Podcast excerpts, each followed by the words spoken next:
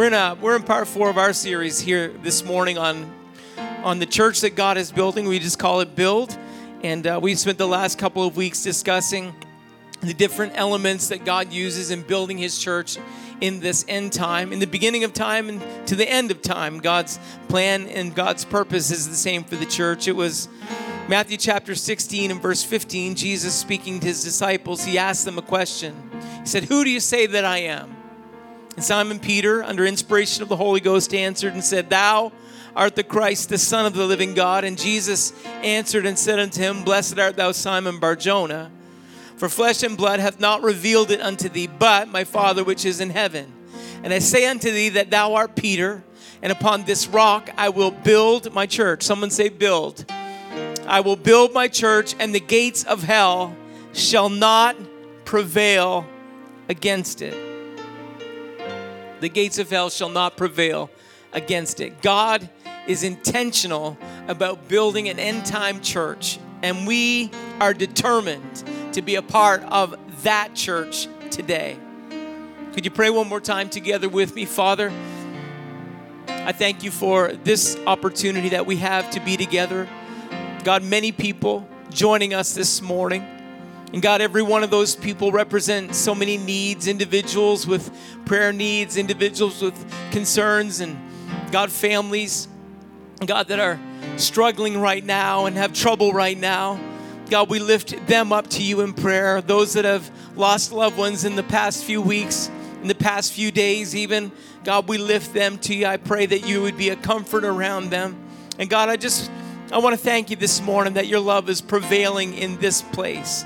I thank you that your presence is still here at work. And, and God, we are grateful to be a part of this end time church with the promise of harvest attached to it. I pray that you would allow us to become everything that you desire for us to be. Allow us to build. God, not just to build according to ourselves and our own desires, our own wants, and our own plans, but God, that we would become part, those elements of a building that you are building, the church that you are building the church that you purchased, God. That church is the church that we want to be a part of today. Lead us, God, guide us. Guard our tongue this morning. Give us ears to hear what the Spirit would say to the church, we pray. In your name we ask it. And everybody said, In Jesus' name, in Jesus' name, amen and amen. The church that God is building. We've taken a moment to look at a few of the building blocks that we believe that God has given to us. You know, the first week we talked about belief in Hebrews 11 6. Without faith, it's impossible to please Him. For he that cometh to God must believe that He is, and that He is a rewarder of them that diligently seek Him. That the power to believe is given to us, that opportunity to believe God is given to us in that measure of faith that He gives to every man. The understanding that, that we have the opportunity to trust God for more than what we could provide for ourselves, to trust God for every promise that He gives us in His Word. And, and in order for us to, to understand that God has more for us, we, we have to rely on this ability to believe, to believe that God is primarily and that he is a rewarder of them that diligently seek, him. And, and, and then we moved on to the second week, we, we discussed the ability to understand, to, to understand. We, we had our text from Proverbs 4 and verse 7. Wisdom is the principal thing, therefore get wisdom. And then the, the, the wisdom of Solomon is released further in the verse, and he said, With all of thy getting, get understanding. And talked a little bit about the things that we get in our society, the things that we are focused on getting, but if all of our getting, get understanding. And there are some things that, that we believe that we need to understand. We need to understand that there is a heaven to gain and that there is a hell to shun. We, we need to understand that there is eternity and we need to understand that we have the opportunity to determine our own eternity with all of thy getting, get understanding. We need to understand some of those things and they become the building blocks that God builds on. Last week, uh, the I of build, B U I, we, we used the, the word intercede and we discussed the fact that God is still looking for men and women that will stand in the gap for humanity. Isaiah chapter 59 and 16, he saw that there was no man and wondered that there was no intercessor. That God is still intent on finding individuals who will be willing to intercede, who will be willing to stand in the gap. And we look back through some biblical history and we, we saw how God used Abraham to intercede, how God used Moses to intercede, and that God is still looking for men and women that are willing to intercede for the world, to stand in the gap, to be the middleman, to pull someone closer to God and bring God closer to somebody. We have that opportunity to be an intercessor, and, and I want to do our part. We want to do our part to intercede on behalf of humanity in this end time. And a church that is filled with intercessors that are willing to pray, that are willing to reach, that are willing to draw, to do the work of, uh, of reconciliation, that, that when we accomplish our work, when we do our role, then, then we have the opportunity to be the church that God is building in 2021. We get to be a part of that end time revival, but we've got to be willing to be intercessors. The L in build is what we're talking about this morning. And the last few songs that we that we had sung this morning, we we, we discussed love, the love of God, how it reaches us and it roots for us and it calls for us love. And love is, is not a, it's a principle that's in the Word of God that, from the very beginning all the way through to the end, the love of God. And, and God's not just content on being the giver of love, but He desires for us to be a part uh, of His hand that loves. We're going to talk about love for a few moments this morning. So uh, let's buckle up our seatbelts and, and we'll dive into the word of the Lord. Ephesians chapter 3 and verse 16. It says this that he would grant, Paul speaking to the church at Ephesus, he said that he, God, would grant you according to the riches of his glory, to be strengthened with might by his spirit in the inner man. And he continues on. He said, not, not just that spirit, it's not just some idea. He said that Christ may dwell in your hearts by faith, and that ye being rooted and grounded in love, someone say in love, may be able to comprehend with all saints what is the breadth and length and depth and height, and to know the love, someone say love, to know the love of Christ which passeth knowledge, that ye might be filled with all the fullness of God. That there is an opportunity to receive a fullness that wouldn't be there if we're not willing to exercise the love of God. That there is a, a, knowledge and an understanding about the love of Christ that, that we'll never grow into who God intends for us to be unless we're willing to know the love of Christ. And, and, and in order to do that, the Bible says that we that you and I need to be rooted and grounded in love. In order for us to fully know what God intends for us to know, it happens in an environment, it happens in an incubator of love. And we're going to unpack that for a few moments this morning. We know, uh, we know in Luke chapter 10 that the word introduces us to a, a, a real smart lawyer. We, some of us were familiar with the rich young ruler. Well, this is the real smart lawyer.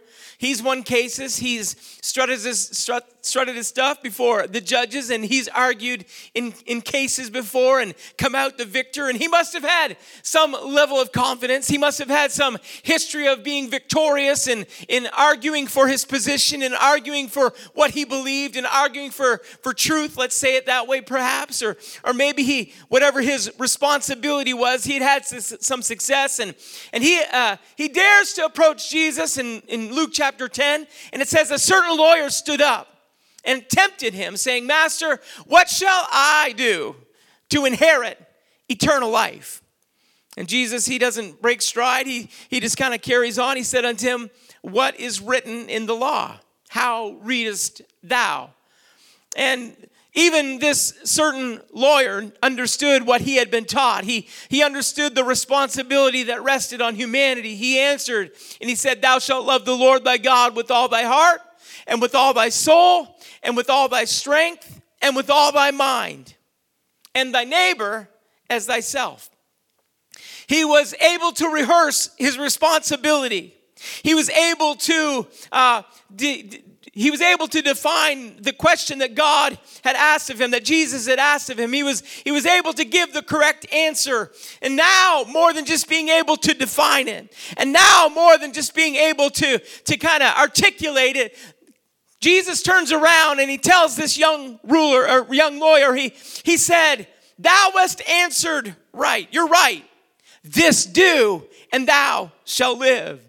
Because you can be right and not act right. He had uh, all of the facts in order. He had all the knowledge that he needed to answer the question. But now he just needed to, to articulate and act on what God had asked him to become. Thou hast answered right. This do and thou shalt live. And, and that's the part that scares me a little bit because yeah, he had it memorized. He could articulate it well. He, he could define it. But the trouble was in doing it. This do and thou shalt live. And that kind of cuts to the chase because he willing to justify himself. Uh, verse 29, it said, He said unto Jesus, Well, who is my neighbor? And Jesus answering said, uh, a, certain man went down from Jerusalem to Jericho and fell among thieves. And, and he begins to def, give him the story of the Good Samaritan. He begins to, to kind of describe the incident and the situation about a man that went down from Jerusalem to Jericho. He, he spoke about how he fell among thieves, and, and those thieves destroyed his body. They wounded him and departed him, leaving him half dead. And by chance, there came a certain priest along the way and when he saw him, he passed by on the other side. And likewise, the Levite, when he was at the place, came and looked at him and passed by on the other side. You see, these individuals, they had roles and responsibilities. The lawyer knew about what they could and what they should do. Uh, he understood that, that there was a restriction in that environment of someone that was wounded and half dead because somebody half dead, it could just be a moment and they would become dead. And those those Levites, they knew that that if they touched a person and they died, they would become unclean. And well, the Levites had jobs to do, they had responsibilities to accomplish, they had individuals to meet, and they didn't want to be sidetracked or, or set aside for a period of time because somebody died in their presence or because they touched a dead thing. They knew all the things that they should and should not do. The shout nots were all in order. Don't touch the dead. The lawyer knew what he was doing in the courtroom. He, he, knew, uh, he knew what was happening happening with the story and he began to understand. That's why Jesus picked this story. He knew it would hit him right where it hurt. He knew it would hit him exactly where he was living. He, he knew all the law, and the law didn't allow him to accomplish all of the things that he wanted to do if he had been touching a Samaritan that died. The Samaritans were the individuals that were unwanted, unliked, and certainly unloved. But the Bible says a certain Samaritan, as he journeyed, came where he was. And when he saw him, he had the word compassion on him. He had compassion on him. You see, there was the contradiction that was given in this moment for the lawyer of what could be done and yet what should be done. The law would hold them back because if they touched a dead individual, they would be restricted in their responsibilities. They would have to separate themselves, they would be unclean. But the certain Samaritan didn't even have a moment's hesitation. The Bible says when he saw him, he had compassion on him. He loved him. He may not have even known him. He may have had a list of things that he wanted to accomplish for the day, but love was the greater law. And it moved him. It said he went to him, bound up his wounds, poured in oil and wine, and set him on his own beast, and brought him to an inn and took care of him. It was this story that got that young lawyer's attention. And Jesus finishes the story with the question. He said, Now, among these three, thinkest thou? Who think who do you think was the neighbor to him that fell among the thieves? In verse 37 that lawyer had to answer what he knew. He said he that showed mercy on him. I don't imagine his response was quite as cocky and arrogant as it was at the beginning. I, I don't imagine that his voice had as much confidence and control now that the story was out. I, I think that when, when Jesus told the story as he did, it struck a nerve somewhere, and he said, He that had mercy on him. And Jesus knows that the story's come home and he said to him, Go and do thou likewise. Can I remind us today that God is still asking us to do likewise? It's not a parable. It's often in Scripture, the Bible tells us that Jesus spoke to them in parables. Well, it said in this story that a certain man went down. It wasn't just uh, a story for illustration purposes. It was a fact. It was, it was something that Jesus was reiterating because he knew it had happened. It wasn't out of the realm of possibility. Who knows? It may have been this, this lawyer that had observed the whole story take place. And now Jesus is rehearsing it in his hearing. And he can't help but say, It's the one that showed mercy on him. That's the one that showed the love. Love does take its picture in mercy toward others. And if there was a world that needed mercy today, it's our world. And, church, can I remind us that it's our responsibility to show mercy?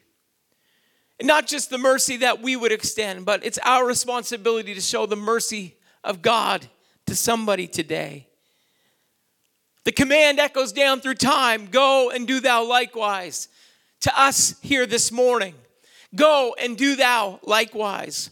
We're filled with a, in a world full of people who have fallen among thieves. We're, we're in a world full of people that have been wounded and left for dead. We're in a world full of people who have no way out unless we reach them, unless we grasp a hold of their hand and pull them nearer to God. We, we have a responsibility today. We have an, an understanding that comes down through time, and, and Jesus' command comes to us this morning go and do thou likewise. If we're going to be the church that God is going to build in this day and in this age, then we have got to love people enough to reach them. We've got to love somebody that's unlovable. We've got to reach somebody that's unreachable. We've got to allow ourselves to be God's hands and God's feet if we're going to accomplish the building project that God wants us to be a part of.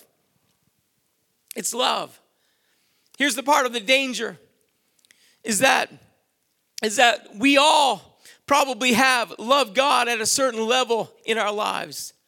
But over the course of time, we lose our level of love. And I can find support for that idea in Scripture. We all, like the rich young lawyer, I, I call him the rich young lawyer. I got the rich young ruler and, and certain lawyer in my head right now. The lawyer, let's just call him the lawyer. The lawyer was looking for a loophole. But we do the same thing.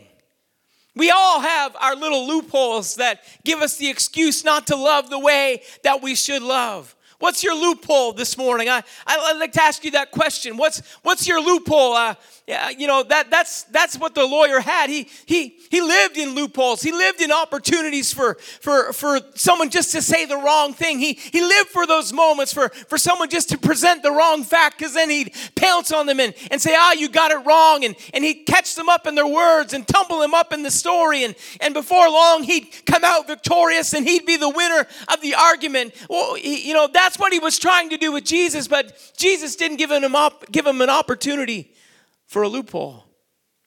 We all have our little loopholes. I would, but Pastor Jack, I, I, would love, but I, I did, but I already fill in the blank. I, I already tried. I, I, I already did my best. I already reached. I already, I can't because I won't because I will if we put conditions on God and we have all kind of loopholes and, and we as soon as that the, that conviction comes that, that could come in the service this morning, we just kind of stand up and, and say, Well, I, I would but or I could but and I already tried, I can, no and nothing worked. It just didn't work before. Can I just remind you that Jesus wants to remove all of our loopholes? God wants to take away all of our excuses. He He wants to tear down the walls of protect, protection that you built so you won't have to to act or activate that love in your life, but that's not going to work any longer. Your loopholes, those walls of protection that you build with all those loopholes, will never build the church that God wants to build today. It only happens if we're willing to love. You know, we all can focus on the shall nots in life. It was, uh, you know, Jesus. We're, we're still talking about this lawyer and all of his his uh, elements that would keep him from doing what he wanted to do. We could go back to the Ten Commandments. We we tend to major on the shall nots. Thou shalt not have any other gods before me, and that's what God was saying to, to his people Israel. Thou shalt not make unto thee any graven image. Thou shalt not take the name of the Lord thy God in vain. Remember the Sabbath day and keep it holy. We got a shall there. A shall. You shall honor your father and mother.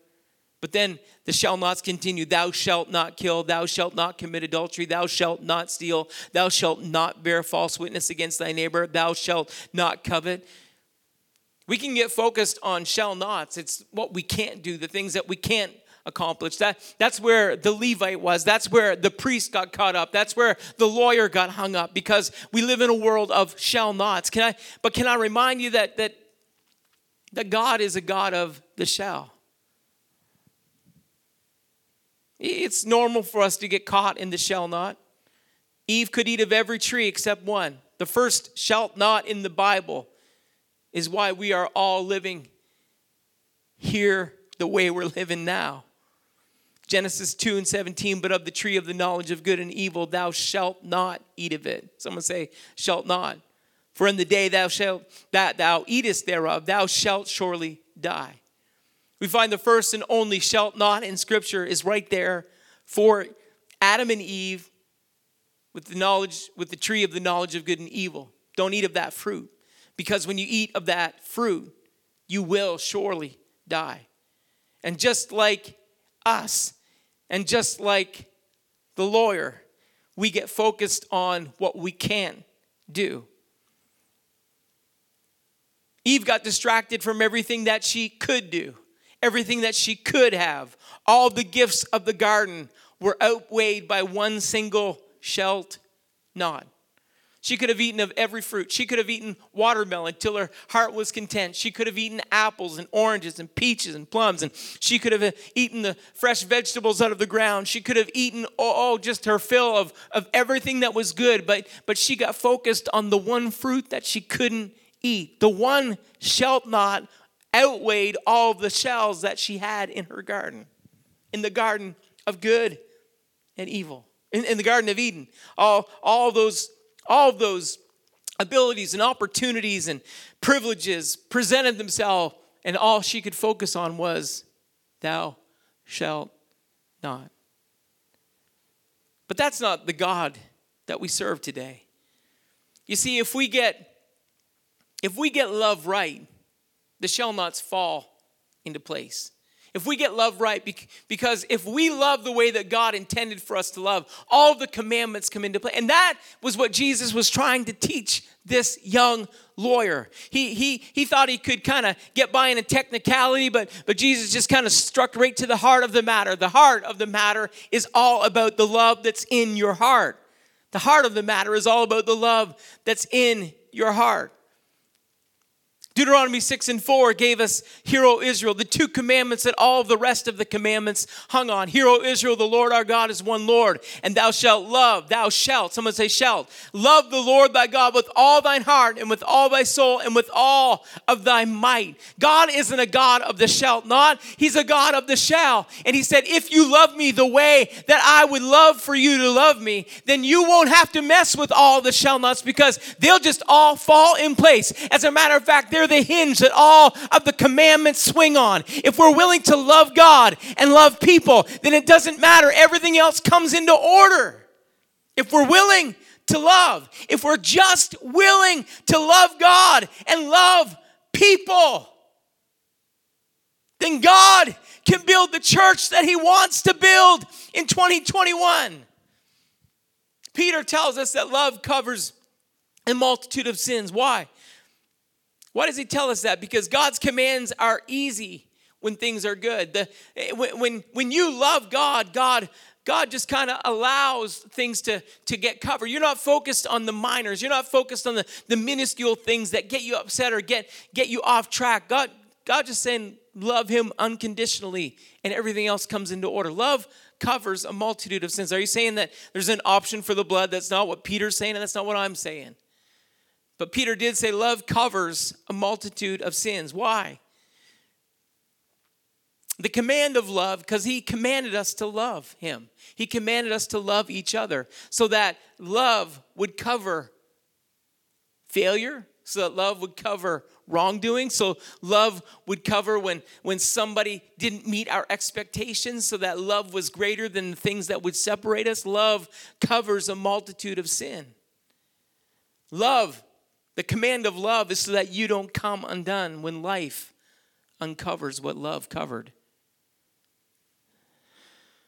they call it puppy love they say they complete me just like magnets our lives have been attracted together. You see, that's when love is covering. You can't even see that person yet. They're just so much in love. But then, little by little, life begins to unpack that person, begins to uncover. And let me tell you why there's a command of love. Husbands, love your wives. Let me tell you why. Because sometimes that that that person begins to get unpacked. You say, Oh, I didn't see that before. No, because your puppy love covered a multitude of wrong.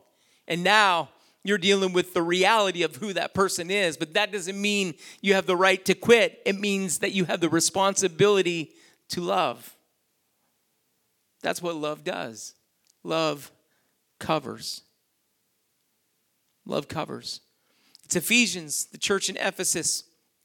Paul writes to, he said that he would grant you to the church, he's speaking this, that he, that he, God, would grant you, according to the riches of his glory, to be strengthened with might by his spirit in the inner man, that Christ may dwell in your hearts by faith, and that ye, being rooted and grounded in love, may be able to comprehend with all saints what is the breadth the length and the depth and the height, and to know the love of Christ which passeth knowledge, that ye might be filled with all the fullness of God. The original language, the word rooted means stabilized. The original language, the word grounded means to lay a basis for, to erect or consolidate. Then listen, to lay the foundation for the ground, for the settling that would happen. That we could be rooted and grounded not in doctrine. That's, what, that's important, absolutely. But Paul, when writing to the church in Ephesus, he said, You want to know what to get rooted and grounded in? Be rooted and grounded in love. Be rooted and grounded in love. He didn't say rooted and grounded in theology and church history and church traditions or church giving or church attendance. All of those things are important. All of those things are responsibilities that we have. We, we have an understanding that we have to have. But, but Paul said those aren't the things that, are, that you need to get rooted and grounded in. You need to be rooted and grounded in love. Because if you're rooted and grounded in love, then you'll love the church enough to know its history. You'll, you'll love the church enough to, to understand why we do what we do. You'll love the church enough. You'll love, you'll love each other enough to be a part of this mission that God has given to us of reaching the whole world with the whole gospel. That, that responsibility rests with us. Church attendance won't be a question because you'll love the people of God and you'll love God enough that it's just going to come into place. It's going to it's going to fall into place. It's going to come into order. If we love unconditionally. That's why he said rooted and grounded in love. We can come back to the music this morning. That same church that Paul addressed in our text his encouragement to be rooted and grounded in love got buried as time went on beneath the dust of conflict. It wasn't all bad. But we see a picture of that church in the book of Revelation. It's got a lot of good going on. In the pressure of persecution, its teachings could still be recited, the doctrine could be defined and defended. The commandments could be articulated, the standards of separation were intact, evil was rooted out, false teachers were tried. The gifts of the Spirit were intact. They operated with discernment. The fruit of the Spirit was evident. They were patient. They were people of the name. They weren't lazy. They worked and worked in the vineyard. But the Bible tells us that Jesus had a word for them. In Revelation 2, verse 4, he said, Nevertheless, I have somewhat against thee because, listen, thou hast left thy first love. Your first love. Remember, therefore, from whence thou art fallen, and repent and do the first works, or else I will come unto thee quickly and will remove thy candlestick out of his place, except thou repent. First love. Can I tell you a love story? Fall of 1989. I'd met her that summer, but I never thought that we'd be walking down Route 8 right out here, Route 8 highway together. I'd taken time, I'd already kind of zeroed my attention in on this beautiful blonde haired girl that could play the piano and sing like the angels. Now I wanted to get to know her a little better. And as we walked in the She's for Christ, here's a little shout out for, for the youth division, little She's for Christ walkathon as we began walking down Route 8 highway, the fall of 1989. Somewhere along that journey, I began to get to know this blonde haired girl. And our friendship grew. And by the time we got to the summer of 1991, there wasn't a doubt in my mind that this is the girl that I wanted to marry. First love. I remember I had planned on being in Montreal that summer. Summer of 91, I took a poster of Kathy, not a picture, not a wallet photo. I took a poster of Kathy with me. It was two feet by three feet. Her Her head was bigger on the picture than it was in real life. I had it rolled up and tucked away in my my luggage. I, I, I still can't believe that Allison Terry gave me that picture, of Kathy, and it landed in Montreal with me. Well, they say absence makes the heart grow fonder. They, the people in Montreal still make fun of me about the summer that I came for a two week total. It was longer than that. I tried multiple jobs. I, I, I, you know, the language was a barrier. I knew very little French, and and it just seemed like the jobs that were available. I landed on work sites and job crews of people that didn't speak the first same first language as me, and and uh, and I was of little help trying to speak French, and some of them were little help trying to speak English, and there was this conflict. And finally, uh, one of the gentlemen in the church was able to get me a job cleaning cars at Plaza Car Dealership, and and, uh, I, and I enjoyed that. I good guys to work with and great opportunity there, and, and it looked like things were going to work out for the summer. But but it it still left me in the evening not with Kathy. It left me staring at this picture.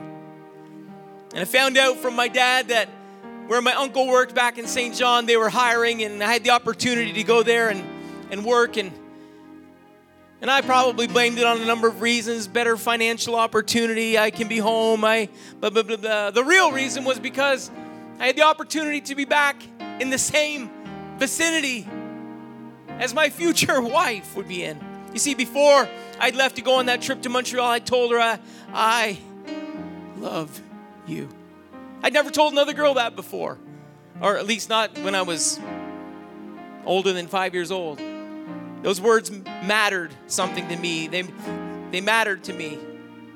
I didn't say them lightly. I didn't use them in every, you know, and I know some of our friends to the south, that's part of their casual greeting. Hey, I love you, bro. I love you. I understand all that. I, I hadn't used those words lightly. It, it, when I was growing up, those words were used very sparingly, they were used very decidedly. And now, for the first time, I had uttered those words to this woman, and, and I was stuck waiting too far away to be together. And the old first love feeling was kicking in.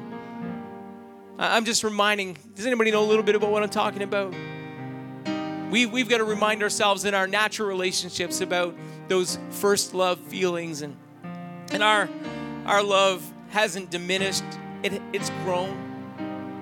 Uh, we, we didn't have anything when we got married, we didn't have a blessed thing. We just built life together. We had the opportunity to to build life together. And, and what a privilege that has been. I honor Kathy today for, for loving me even when probably I was unlovable and, and for allowing us to continue and maintain a first love feeling. But, but can I remind us today that God is calling us to that original level of love that we had for Him today? I have a question for us. Do, do you have that? Do I have? Do we have that kind of first love for God that we used to have? And then do we have the kind of love for each other? Do we have that kind of love for humanity? Do we have that kind of love? Because if the command, the command, not the the command is that we love God with all of our heart, with all of our soul, with all of our mind, and with all of our strength, with all of our might, with all of our ability. That we love God that way and we love our neighbor as ourselves. That command that came to that ruler, that lawyer that day, is the command that still echoes down through time to us we have a responsibility to love.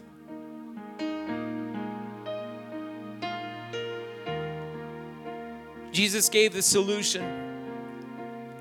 And part of this message, this sermon this morning, is the same reminder. He said, Nevertheless, I have somewhat against thee because thou hast left thy first love. Remember, therefore, from whence thou art fallen, and repent and do the first works or else I will come unto thee quickly and I will remove thy candlestick out of its place, except thou repent. That command still comes to us today that responsibility. Well, what do I do? What do I do if, if things have cooled off? What do I do if my life is, is going in the wrong direction? The Bible is very clear. Remember, therefore, from whence thou art falling. Remind yourself of what it used to be like. Remind yourself of the, of the insistence you had for the consistency of prayer. Remind yourself of what it was like to, to unpack the Word of God and for that revelation to come where, where you were just inspired by the instruction that you received, where you didn't want to miss an opportunity to be a part of what God was doing in the church, where it may have been service every night, but that didn't slow you down. Why? Because you had a love for God, a first love. Remember, Remember, therefore, from whence thou art fallen. Remind yourself of what it used to be like. Remind yourself of how much passion you had for God and for people. Remind yourself because if you're reminded, you'll move back to that place. You can rekindle a first love experience. Do the first works. Be reminded, repent, and do the first works. Remember, repent, and do the first works. Remember, repent, and do the first works. Remember what it was like. Repent about where you are now. Don't don't push it away. Don't don't try and justify yourself like the lawyer did. Don't look for all the loopholes to make an excuse for the way you may be now. If you aren't in that first love experience, then move back into that relationship with God. Remember, repent and do the first works. You say, Pastor Jack, you want me to, to act? Act? Yep, I want you to act. I want you to act out some of the first works that you did act the way that you did when you first got into the church. Act the way that you did when you first realized that you were purchased by his blood. Act the first the way that you first did when, when you realized his mercy reached you. Re- remind yourself, go back to that first place and say, God, I, I, I've gotten more knowledge now. I, I may be smarter now, but I've lost my first love experience. And, and I don't want God to have something against me. Let me tell you why. Because a church that's in fully in love with God will act different. It, will reach, it'll move any mountain in the way to get to people. It'll move any mountain in the way to get to God. We've got to remind ourselves of what that first love was like.